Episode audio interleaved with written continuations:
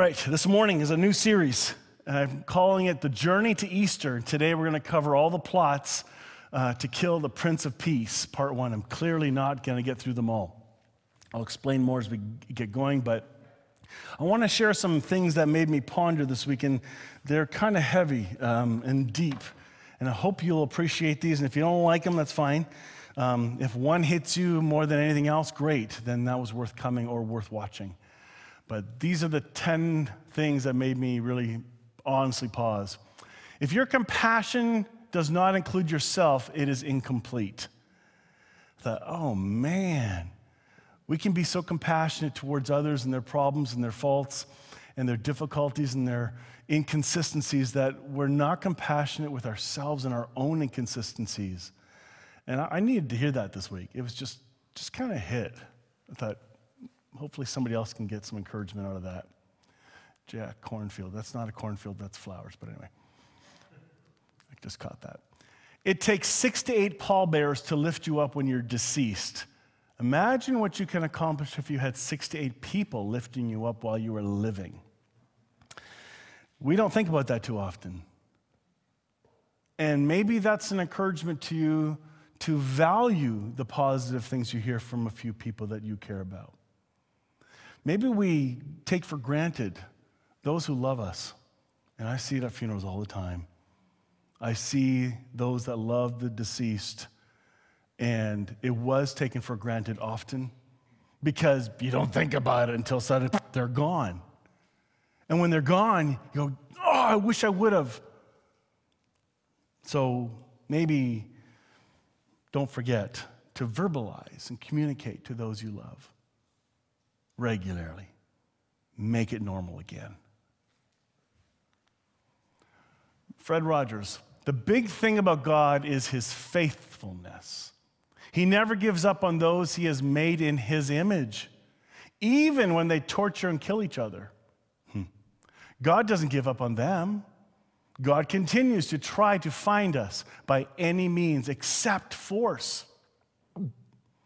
Consistent and reliable, God never gives up on us completely. That's what history is all about.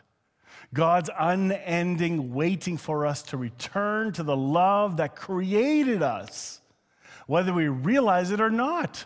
God is with us always in this life and in the life everlasting. Are you forgetting that you're loved? That's a really good one. And this is the one that everybody looked up to for his gentle ministry to children. Yeah. This is funny. I showed this to Brent. Brent showed this to me, and then I, yeah. This is a sign posted at the Valley of Gehenna, which is translated in the English Bibles, mistranslated as hell. So, some places in our English Bible where it says hell, it really should say Gehenna. But at the real place, which is a green park pasture, by the way, so when people say go to hell, sure, I'm in, I'll go to that hell. I, I, that'd be beautiful. It says no fires allowed. I thought it was hilarious. Hope is being able to see that there is light despite all the darkness. Desmond Tutu. I thought maybe we need to hear that too. There are friends of ours, even ourselves, who have gone through darkness or are currently going through darkness or milliseconds and moments of darkness. But that isn't who we are. We have hope, even in the middle of those episodes. You're afraid of surrender because you don't want to lose control, but you never had control. All you had was anxiety. Huh. That's worth thinking about. God is not out there. You are in God, and God is in you. We've been saying that here for a long time. Oh, and I think the scriptures repeat that often. Brennan Manning, define yourself radically as one beloved by God. This is the true self. Every other identity is illusion. I thought that was really good. Last one. In Jesus, we see man as he was meant to be. In Jesus, we see God as he truly is. Think, read that again.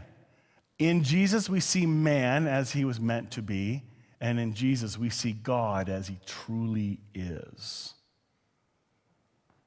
It's been a busy week, and I had to not include another 10. I put into my next week folder, which is kind of getting too big. Oh, I have one, uh, maybe I have one or two more. This one's really, really good from Brian Zahnd. The sons of thunder, James and John, wanted to call fire down from heaven on a Samaritan village who refused to welcome Jesus. In their petition, they were able to cite scripture because Elijah had done this. But Jesus rebuked them, saying, You do not know what manner of spirit you are. The question isn't, Can we find it in the Bible? But can we find it in Jesus? If we weaponize the Bible to hurt other people, we do not have the Spirit of the Lord. Now, uh, be careful with that last line because I think we all have the Spirit of the Lord. It's, we're not living out of the Spirit of the Lord, we're living out of the spirit of deception or darkness, okay? Just for clarity. That is the last one, yeah. But that last one from Brian Zahnd kind of ties in nicely with what we've been learning and unlearning, what we've been expanding our understanding on, on this profound love of God that He's better than what we've been told, and why we're having trouble reconciling the Old Testament scriptures and stories with this Jesus who claims to be the same as God. And that is an honest, honest wrestling. Devotional. I read this uh, last week, but I want to do the devotional from this. Don't confuse God as the cause of the means by which God saves us. Here's the devotional. This is really, really good from Brad Jersak. Take very careful note. We must not mistake God as the cause of the means by which God saves us.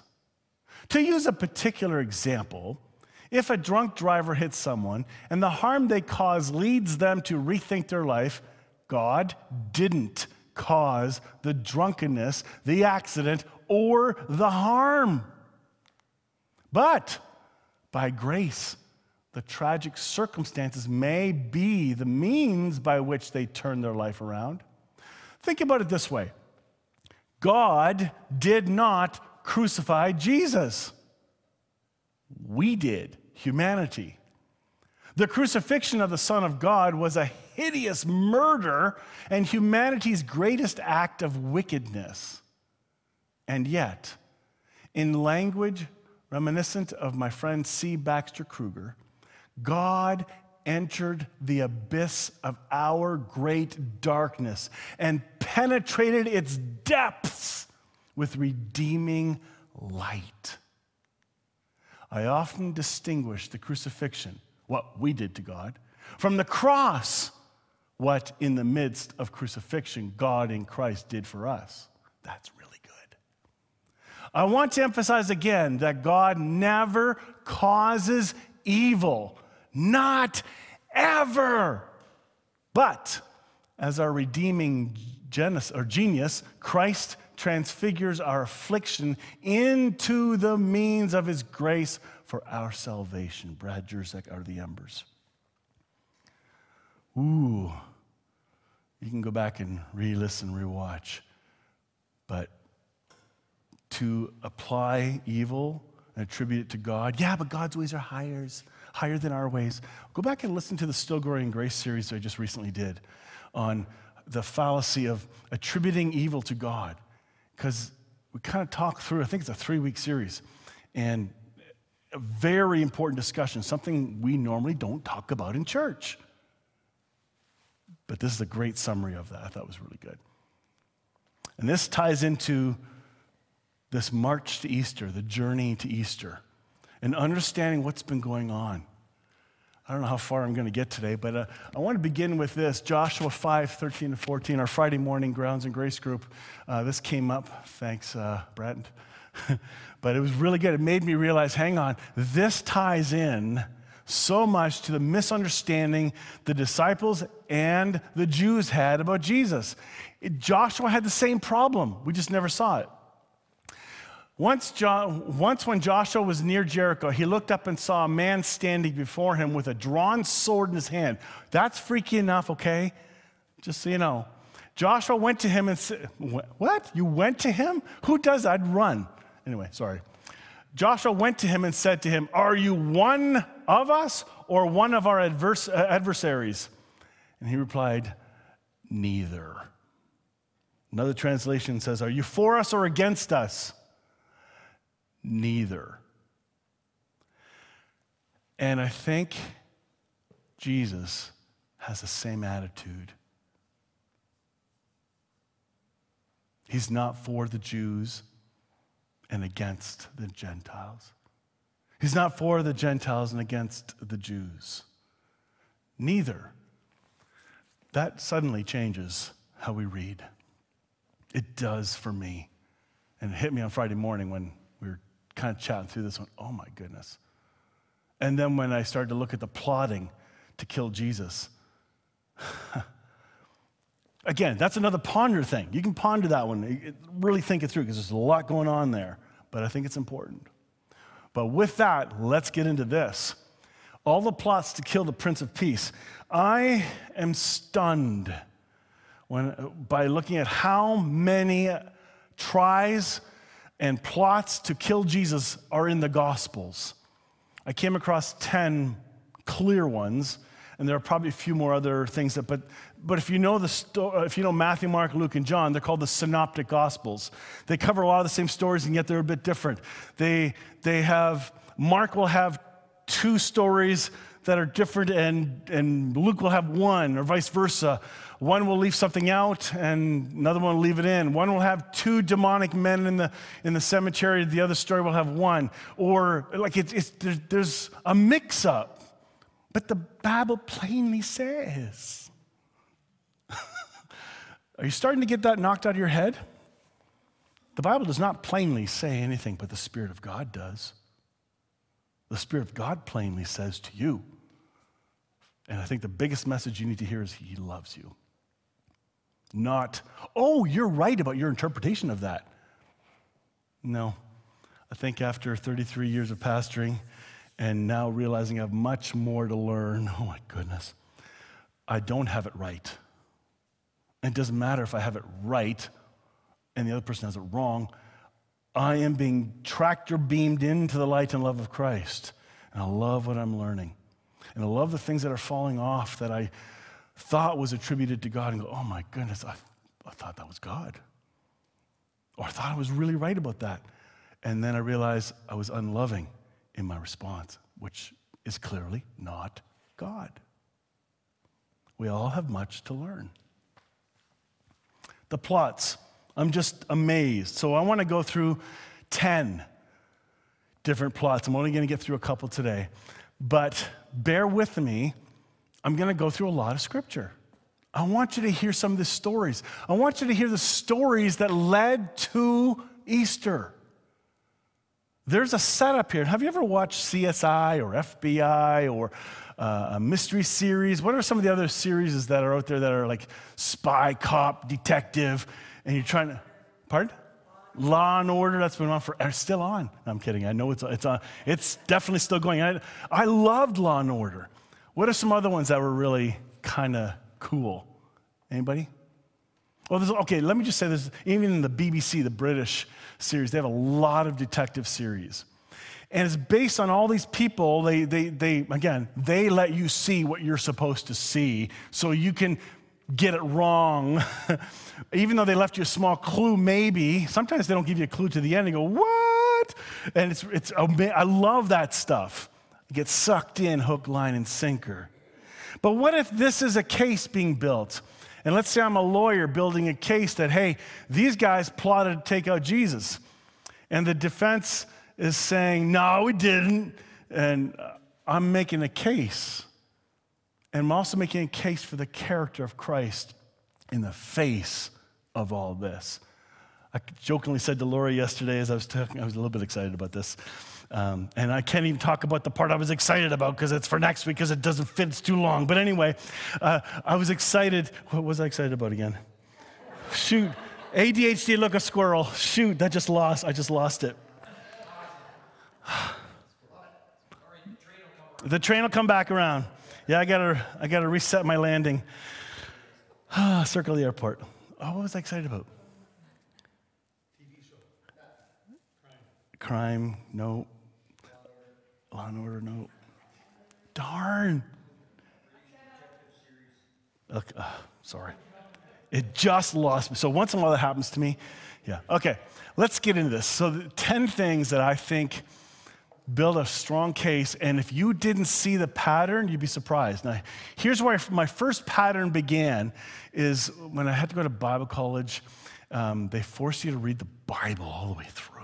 Like, ugh, good grief. That was hard. And I cheated because I read the words. I didn't read. I just read the words. I see the words there. Next page, I see the words. There, I read it. Anybody do that? Okay, good. I wasn't the only one. Yeah, I think, yeah, anyway. But eventually I did. I read the entire Bible through like a novel, and I invite you to try that sometime. Read it like a book. It's much faster, by the way. And you don't stop and pause and go, oh, okay, let's meditate on that. No, read it like a book. You'll be shocked at all the stuff you never knew. You'll be shocked at how things tie together. And then it becomes an exciting book, a historical book. Now, there's one section that's really boring, or maybe two in the Old Testament. That's okay, just go with it. It's hard, but fine, whatever. But the stories, come together and you realize there's some depth here, there's some personality quirks. And I, I realized how many times the Jews, the Hebrews, screwed up.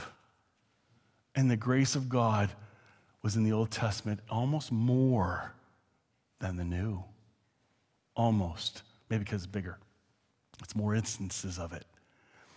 And I found that with this reading, of these different stories to see all the little elements that pointed towards what Jesus was heading towards, and he knew where he was going.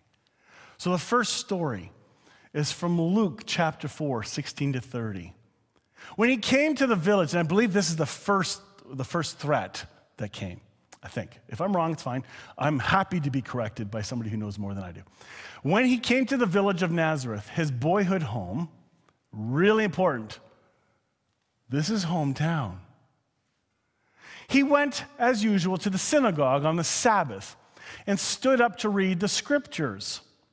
The scroll of Isaiah the prophet was handed to him. He unrolled the scroll and found the place where it was written, The Spirit of the Lord is upon me, for he has anointed me to bring good news to the poor. He has sent me to proclaim that captives will be released, that the blind will see, that the oppressed will be set free, and that the time of the Lord's favor has come. He rolled up the scroll, paused there. He stopped. They were expecting him to keep going and he didn't.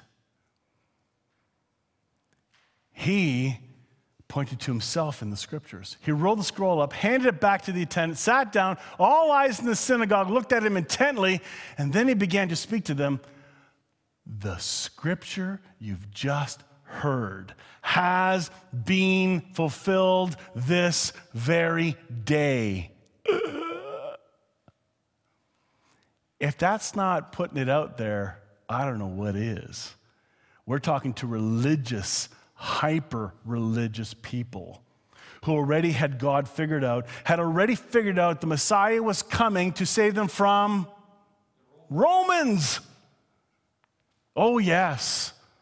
So, who's this person reading a scroll and cherry picking one text and then to say it's now fulfilled? What? Everyone spoke well of him and was amazed by the gracious words that came from his lips. How can this be? They asked. Isn't this Joseph's son? Oh, can you imagine going back to your hometown? I've wanted to speak at my old church many times. I thought, oh, to go back and share a message of grace and show what I've learned and grown in. Isn't that little Zenker? Isn't that, wasn't he a brat when he was a kid? Oh, oh, he was annoying and his, oh, he got in trouble so many. Is this that kid? Seriously? That's what it's like being a hometown boy. And Jesus just did that. Not that he did all the stuff that I did, not at all. But this, isn't this Joseph's son? And then he said, You will undoubtedly quote me this proverb Physician, heal yourself, meaning, do miracles here in your hometown like those you did in Capernaum. But I tell you the truth no prophet is accepted in his own hometown. He is calling them out. And then he says this Certainly, there were many needy widows in Israel in Elijah's time when the heavens were closed for three and a half years and a severe famine devastated the land. Yet, Elijah was not sent to any of them. He was sent instead to a foreigner, a widow of Zarephath in the land of Sidon. And many in Israel had leprosy in the time of the prophet Elisha. But only one was healed. His name was Naaman, a Syrian. Okay. If he's in his hometown and he's not doing all those miracles, he's declaring why. Elijah could have helped all the widows during that famine, but he helped one, and not even a Hebrew one.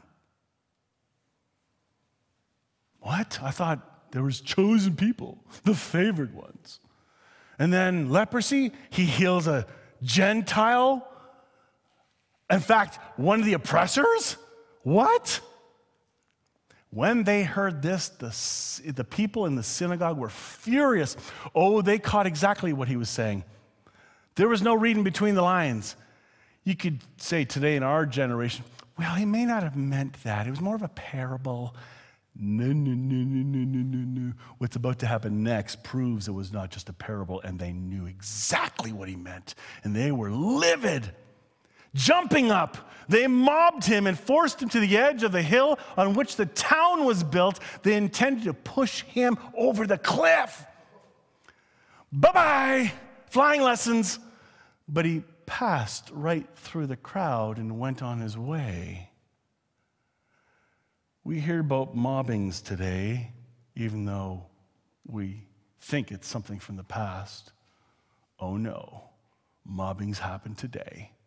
We hear it in swarms of teenagers attacking people. We see it in political rallies. We see it at sports events. We see it happens all the time. The power of the mob. Which voices are you listening to, the mob or the spirit?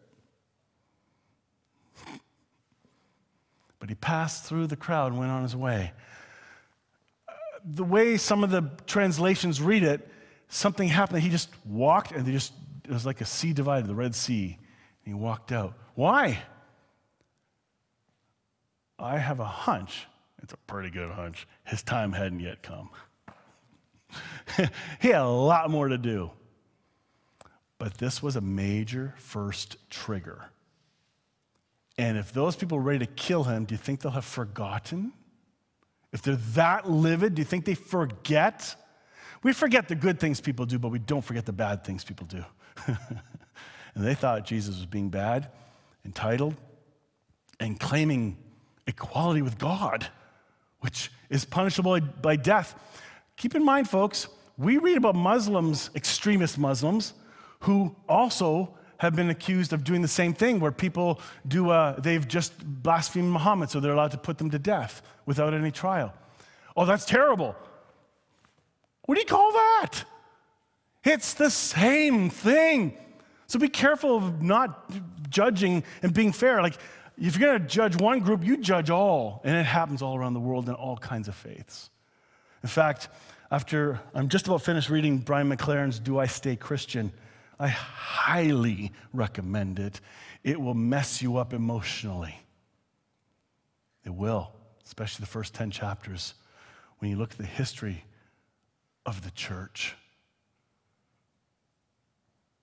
It was really hard reading it, but the book is not about calling that out. The book isn't about shaming the church for those horrible things it's done. The book puts it in there to educate you, to show you a bit of your lineage, your history, the stuff we whitewash, the history we cover up. Oh, my God isn't like that. My background isn't like that. My church isn't like that. My denomination isn't like that. Oh, wake up. You want to be woke? That's what woke is. Woke is becoming compassionate to the needs and hurts of someone else. That's what woke is. Woke is not, I know more than you and I have better insight than you on this particular topic. That's baloney and immature.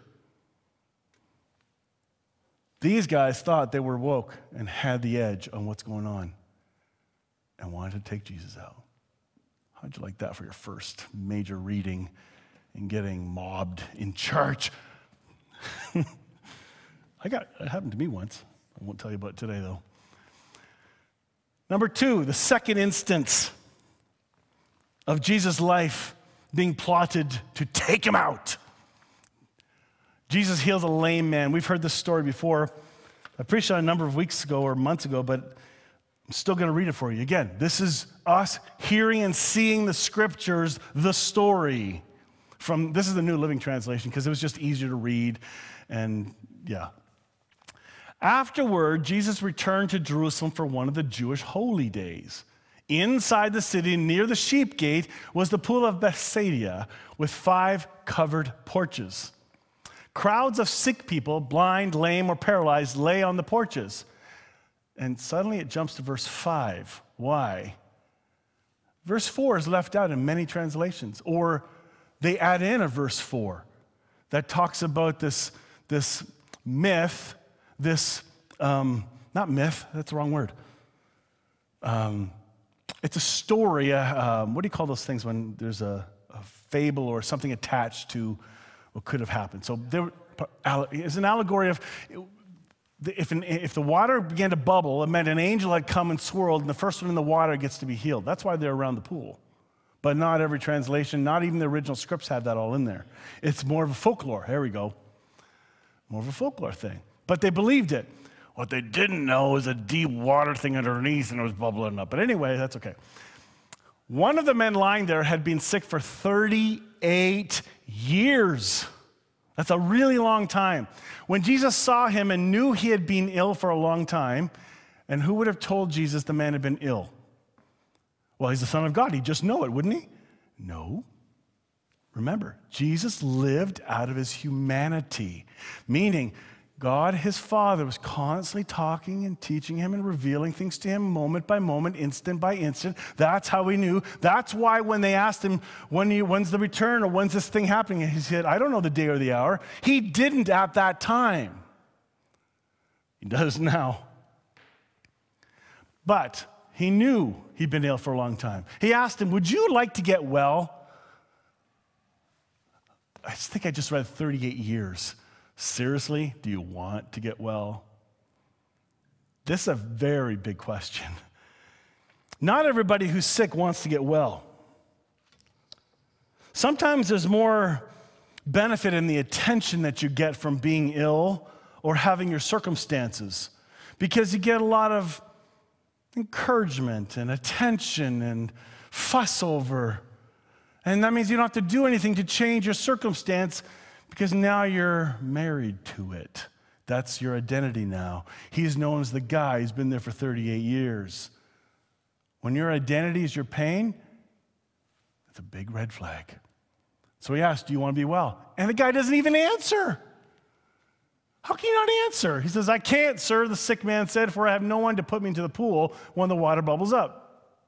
He assumed he, he didn't listen to the question, but we never do that, do we? We never hear the real question. We just assume and instantly hear and think of an answer for what we thought we heard. Every married couple knows that. Someone else always gets in there ahead of me. And Jesus told him, Stand up, pick up your mat, and walk. What? Instantly, the man was healed. He rolled up his sleeping mat and began walking. But this miracle happened on the Sabbath. Very bad in Jewish culture. So the Jewish leaders objected. They said to the man who was cured, You can't work on the Sabbath. The law doesn't allow you to carry that sleeping mat. And it's true. The letter of the law said you can't even carry your mat. In fact, I believe it's only 100 steps you're allowed to take anyway. 100 on the Sabbath. So you want to talk about loafing around and watching the games all, all day on the Sabbath? That, you got permission if you're a Jew. So the Jewish leaders objected. They said to the man who was cured, You can't work on the Sabbath. They called carrying the mat work. But he replied, The man who healed me told me, Pick up your mat and walk. Who said such a thing as that? They demanded. The poor guy just got healed 38 years. Wouldn't you be a little bit? I think he's a little excited. It's like, what? What? Something's not computing here. Are you guys nuts? Where's your humanity? Oh, there is none, obviously. The man didn't know, for Jesus had disappeared into the crowd. But afterward, Jesus found him in the temple and told him, Now you are well. So stop sinning, or something even worse may happen to you. Now, this is a very difficult thing to read because depending on your background, you'll instantly jump to an interpretation, which I did immediately. That's why I had to research real quick because I'm like, I can't, it can't mean my old legalistic way.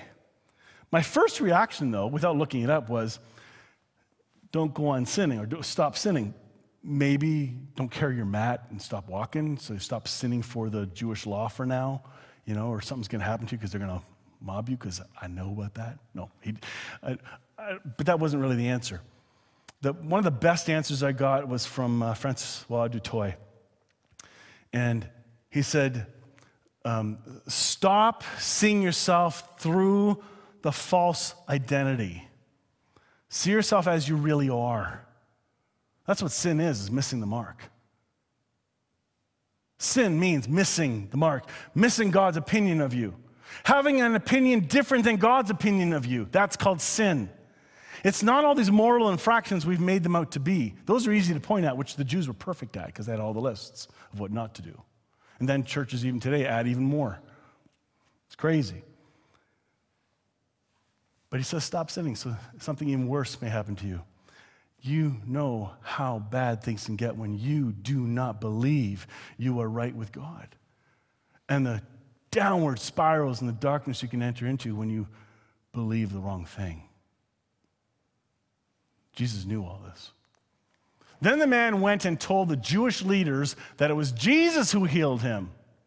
So the Jewish leaders began harassing Jesus for breaking the Sabbath rules. Oh, isn't that sweet? The one, it's, just, it's funny. But Jesus replied, My Father is always working, and so am I. So the Jewish leaders tried all the harder to find a way to kill him, for he not only broke the Sabbath, he called God his Father, thereby making himself equal with God. You see, we, if we don't, if we haven't learned some history here, we would think that Jesus got betrayed by a kiss and, you know, he was a political target and that's why he died. No, it was worse, much worse. The first story of him declaring the scripture of Isaiah that he was the one, now claiming equality with God, and his following was growing. You're starting to see the threat now. If, if the Messiah is supposed to come and save us from the Romans, this guy is an interruption and we got to get rid of him because there isn't going to be a room for the Messiah when the Messiah comes. Huh. Oh, shoot. Okay, can't do that one. Take them to the last slide, like the uh, end picture one. There's eight more little snapshots. And in each one, there are humans there who needed good news. And Jesus gave good news. He went to that man who needed healing and healed him. Who cares what day it was? He'd been in hell for 38 years. And later on, another question came up so, why does this man, what is, who sinned, his parents or him, that he was, you know, lame? It sounds like a funny question, but it isn't because we call that karma. In the Christian world, we say it's Jesus is going to make sure you pay. And Jesus said, No, neither. Neither. Quit blaming. You want somebody to blame, something to blame. But in this circumstance, just like Brad Jersak's thingy, God didn't make it happen, but He used it for His glory. We have this magnetic pull to want to attribute good and evil to something, and God is good. If it doesn't look good, it's not God. Everything else is a distortion. There's a hope filled perspective on this. And I hope that as we finish these eight other stories, you're going to see a pattern of wow. Now you're starting to see the plot. That was just two cases, Judge.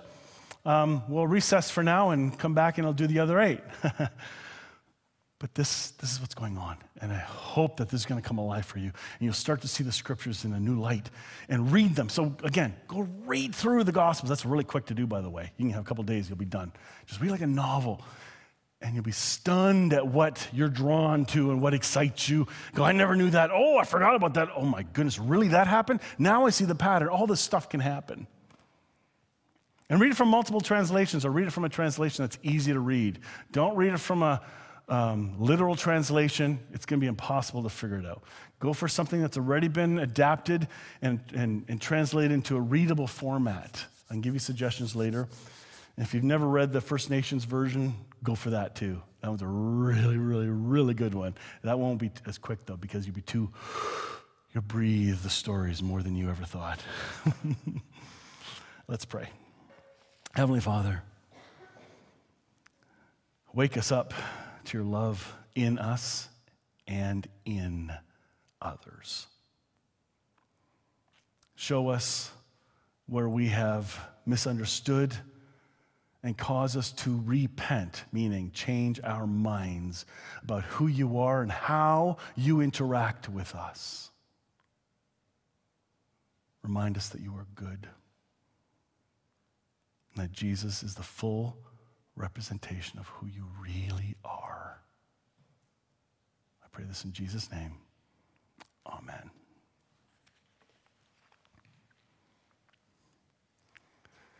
I'm going to read, Sandy Prince wrote John 15, 14 from the Mirror Translation. Then a little later, Jesus found him in the synagogue and said, See, you have become whole. Do not continue in your old distorted mindset then nothing worse can happen to you.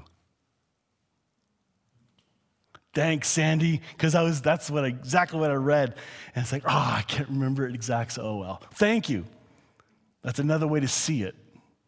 There are more hope-filled perspectives in all of the texts that you've read. If you're not certain, you can't understand it, it's fine. Put it on the back burner and let the Holy Spirit bring it to the front when the time comes you don't have to get it right now. You don't have to go over searching, but there are answers.